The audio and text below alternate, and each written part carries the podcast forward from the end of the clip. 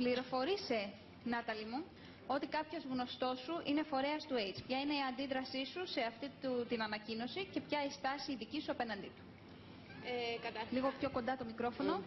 ε, καταρχάς, το να βοηθάς τον άλλο προσωπικά για μένα είναι πάρα πολύ σημαντικό.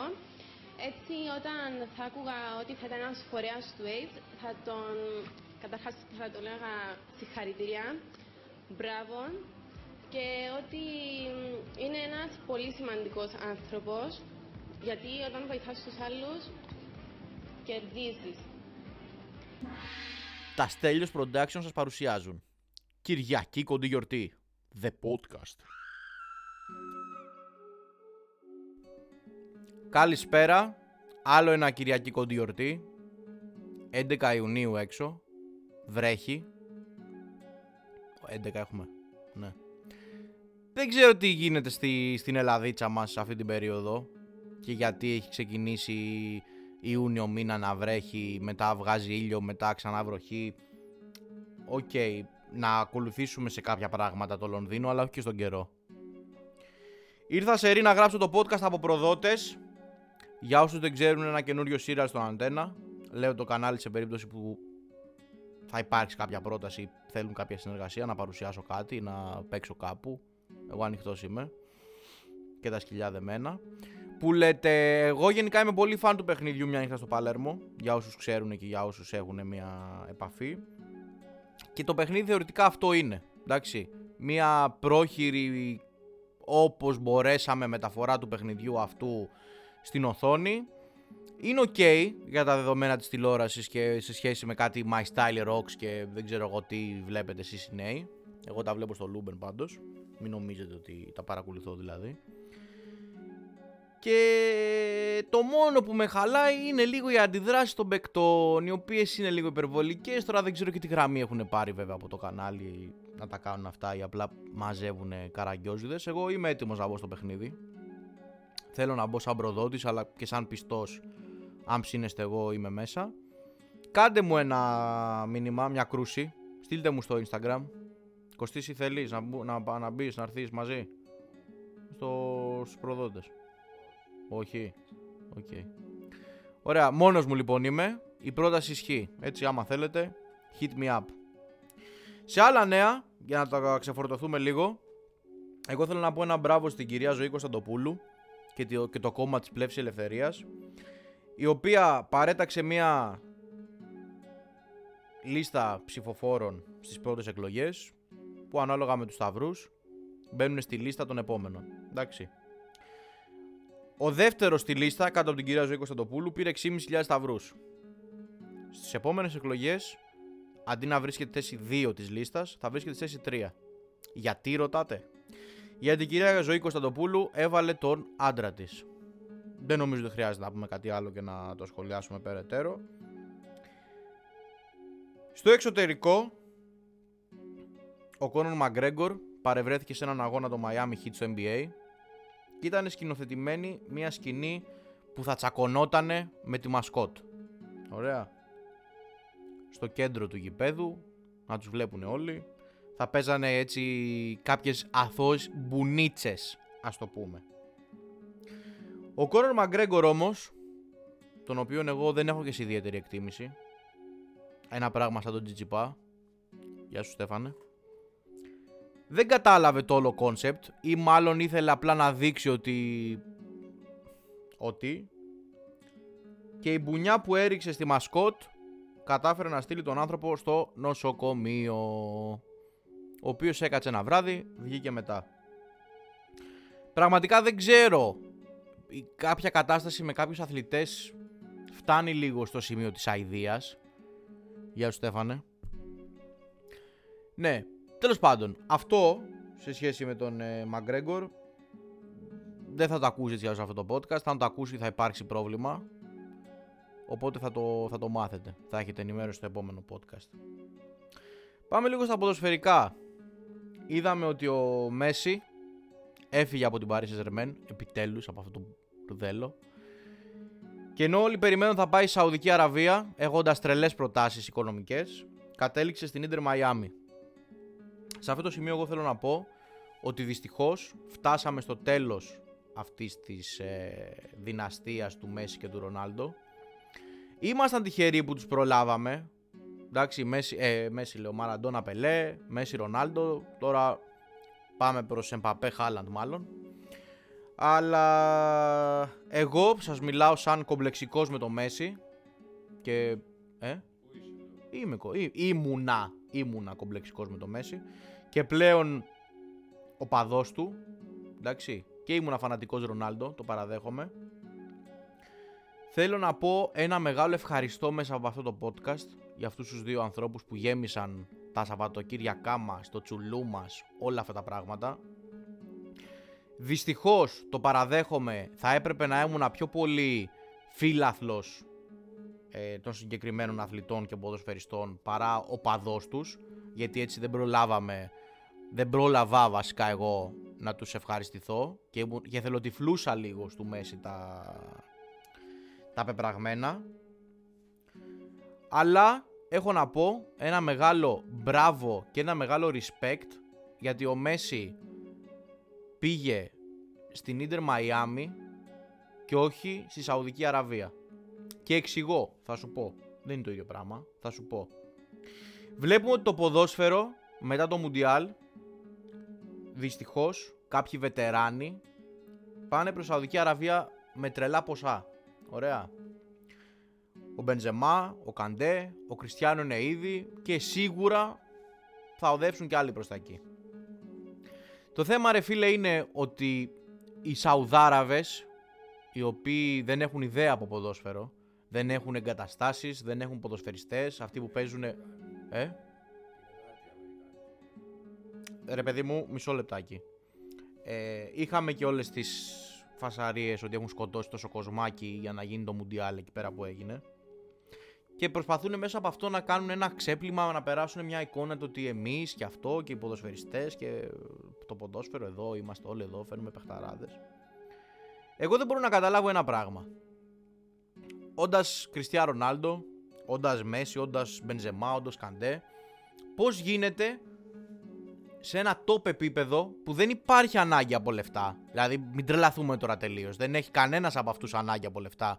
Δεν μιλάμε, ας πούμε, για την υπόθεση Φετφατζίδη που πριν λίγα χρόνια πήγε Σαουδική Αραβία να πάρει ένα συμβόλαιο, ξέρω εγώ, 1,5-2 εκατομμύρια όπως είχε πάρει. Που τότε δεν τα έβλεπε αυτά ούτε για πλάκα. Τώρα δεν ξέρω και αν η τιμή ήταν ε, η αναμενόμενη, αλλά δεν μιλάμε πλέον για τέτοιους παίχτες. Οι παίχτες Μπενζεμά. Καλά, δεν μιλάω για τον Κριστιανό που θα ζήσουν ε, 10 γενιές με τα λεφτά που έχει. Απλά προσπαθώ να καταλάβω το γιατί να πας όντας γκόατ, ας πούμε, του ποδοσφαίρου και ο Κριστιανό και ο Μέση, να φύγεις από την Ευρώπη για να πας πού, κυρίως στη Σαουδική Αραβία. Να παίζεις δηλαδή, να είσαι ο Κριστιανό Ρονάλντο και να προσπαθείς να αντιμετωπίσεις τον τερματοφύλακα τον αντίπαλο, ο οποίος το πρωί είναι υδραυλικός και το βράδυ παίζει ποδόσφαιρο. Και δεν μιλάμε τώρα, δεν έχω κάποιο θέμα εγώ με τους υδραυλικούς, έτσι. Δεν μιλάμε μόνο για αυτούς. Μιλάμε για όλους τους ποδοσφαιριστές. Δεν υπάρχουν επαγγελματίες ποδοσφαιριστές στη Σαουδική Αραβία. Καταλαβαίνω θες να πάρεις λεφτά για κάποιο δικό σου λόγο, μαγκιά σου, αλλά εγώ σαν στέλιος δεν θα άφηνα την Ευρώπη για να πάω στο εξωτερικό. Αυτό δεν μπορώ να. Θα πάω στο εξωτερικό όλο, καλά. Για, για να πάω σε Αμερικές και σε Σαουδικές Αραβίες για λεφτά. Δεν έχεις ανάγκη ρε Καντέ μου και Μπενζεμά μου να πάρετε τώρα μεγάλα συμβόλαια. Μην τρελαθούμε. Θα επέλεγα να είμαι στην Ευρώπη.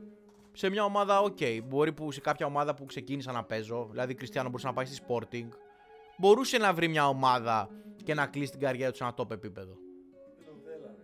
Δεν νομίζω δεν τον θέλανε, μωρέ, εντάξει τώρα κι αυτός. Απλά ε, δε- που του δώσαν εκεί 500 εκατομμύρια πόσα του δώσαν και πήγε εκεί. Οκ, αλλά σκέψου ότι αυτοί οι παίχτες δεν θα γνωρίσουν αποθέωση στο τελευταίο τους ματς. Δεν ξέρω καν αν, ή αν η, πώς λέγεται η ομάδα του Κριστιανό. Αλ Χιλάλ. Δεν ξέρω καν αν μαζεύει κόσμο στο γήπεδο. Ε, παίζει να πηγαίνουν απλά και του φωνάζουν Μέσι Μέσι εκεί στο, στα ματς. Δηλαδή θα σταματήσει και δεν θα έχει κόσμο να τον αποθεώσει ρε φίλε, να κλαίμε εκεί που σταματάει ο Κριστιανό. Και ο Μέση.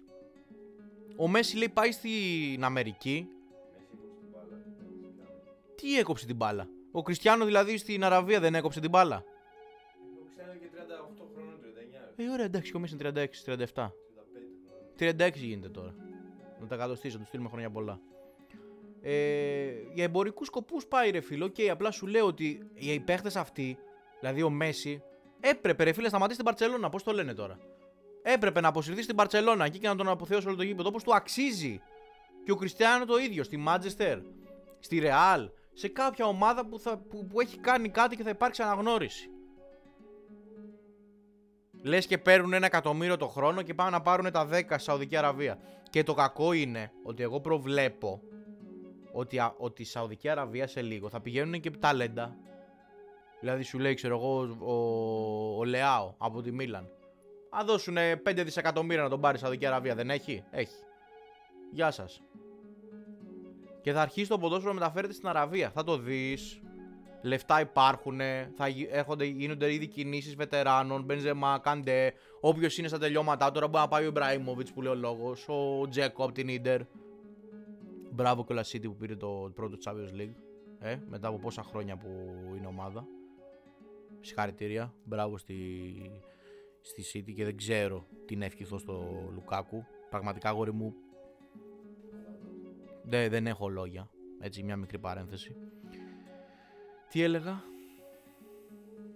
Τι λέγαμε; Α, ναι, που λες. Θα αρχίσουν να παίρνουν ρε φίλε ταλεντάκια και όλα Σαουδική Αραβία και θα παίξει και μην φτιάξουν και καμιά κλειστή λίγα ε, αντίστοιχη με το Champions League και τους βλέπεις να παίζει, ξέρω εγώ, ο Μπουλουγκέφκα και μπροστά ο Κριστιανό εναντίον του Μπεντζεμά και του Τζεγκόλο.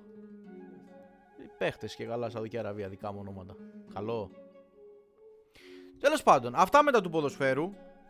Ελπίζω πραγματικά να βγω λάθος. Πραγματικά μέσα από την καρδιά μου το εύχομαι. Γιατί μιλάμε για μια. Πώς είναι το AI για την ανθρωπότητα, μια απειλή. Ε, η Σαουδική Αραβία είναι η απειλή του ποδοσφαίρου. Εντάξει, το λέω εγώ αυτό. Σαν μαντεψιά. Και μιας και είπαμε AI. Έτσι. Ένας δικηγόρος χρησιμοποιήσει το chat GPT για μια υπόθεση και πλέον είναι ο ίδιος ο κατηγορούμενος. Αντιμέτωπος με δική του ε, δικαστική ακρόαση βρίσκεται δικηγόρος στη Νέα Υόρκη καθώς παραδέχτηκε ότι χρησιμοποίησε το chat, το chat GPT για νομική έρευνα που είχε αναλάβει ο ίδιος με την εταιρεία του. Ένας εκ των δικαστών δήλωσε ότι το δικαστήριο βρέθηκε αντιμέτωπο με μια πρωτοφανή περίσταση αφού διαπίστωσε ότι μια κατάθεση αναφερόταν σε παραδείγματα νομικών υποθέσεων που δεν υπήρχαν. Ο δικηγόρος που χρησιμοποίησε το εργαλείο δήλωσε στο δικαστήριο ότι δεν γνώριζε ότι το περιεχόμενό του θα μπορούσε να είναι ψευδές. Αυτό ενώ δεν έγινε στην Ελλάδα, πόσο ελληνικό θα μπορούσε να ήταν. Ξέρεις, εδώ που έχουμε δικηγόρους. Εντάξει, μην το πάω τώρα και τέτοιο, γιατί ακούει και ο Κωστής ο, ο δικηγόρος εδώ πέρα, ο φίλος μας, χαιρετίσματα. Ε, αλλά σκέψου, ρε φίλε, λίγο ότι οι δικαστές εδώ στην Ελλάδα θα μπορούσε τέτοιες υποθέσεις, ας πούμε, να πούν ότι Κάτσε να το βάλω στο chat GPT. Ε, λύσε μου την υπόθεση αυτή. Και να πάει έτσι. Εγώ σκέφτομαι, ας πούμε, άμα γίνει αυτό, να σπουδάσω νομική. Ναι, ρε φίλε, γιατί όχι. Δηλαδή, αυτοί τι περισσότερο έχουν από μένα. Θα πηγαίνω εγώ εκεί, θα παίζω με AI, μπλα μπλα μπλα μπλα, μπλα τέλος. Γεια σας. Συγγνώμη κύριε. Ποιος είστε; 50 ευρώ. Μπράβο. Ιατρική. Να βάζεις το τι έχει ο ασθενής στο chat GPT και να σου λέει το, τη γνωμάτευση και θα παίρνεις ένα πενιντάρικο.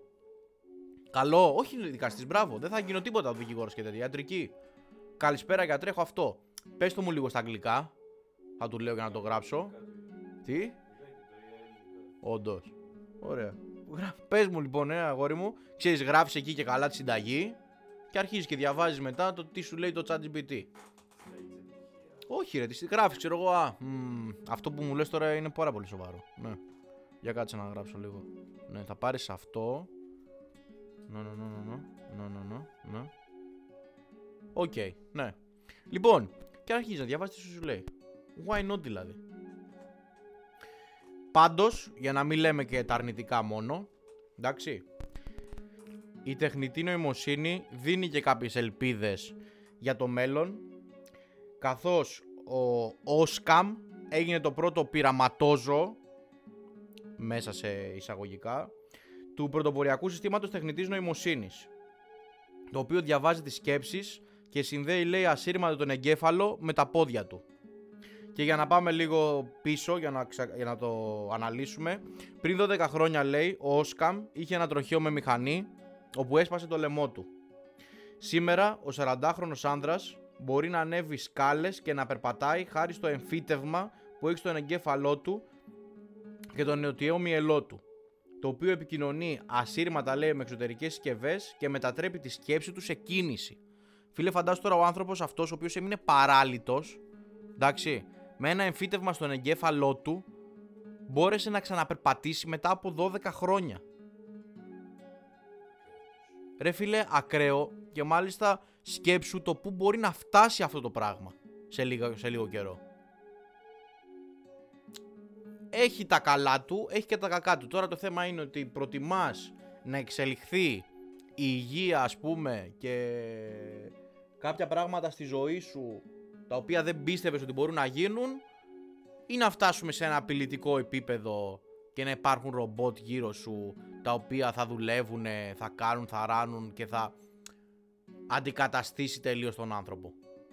Γιατί αυτό μπορεί να είναι και καλά ρε παιδί μου επιστημονική φαντασία αλλά βλέπεις ότι χρόνο με το χρόνο συμβαίνουν πράγματα τα οποία έρχονται όλο και πιο κοντά σε αυτό και την επικινδυνότητα που μπορεί να έχει το AI. Σκοπός κιόλας είναι να κάνουμε ένα podcast με έναν άνθρωπο που είναι έτσι λίγο πιο γνώστης πάνω σε όλα αυτά με τα AI και αυτά, ένα, πρωτα... ένα πρωταγωνιστή.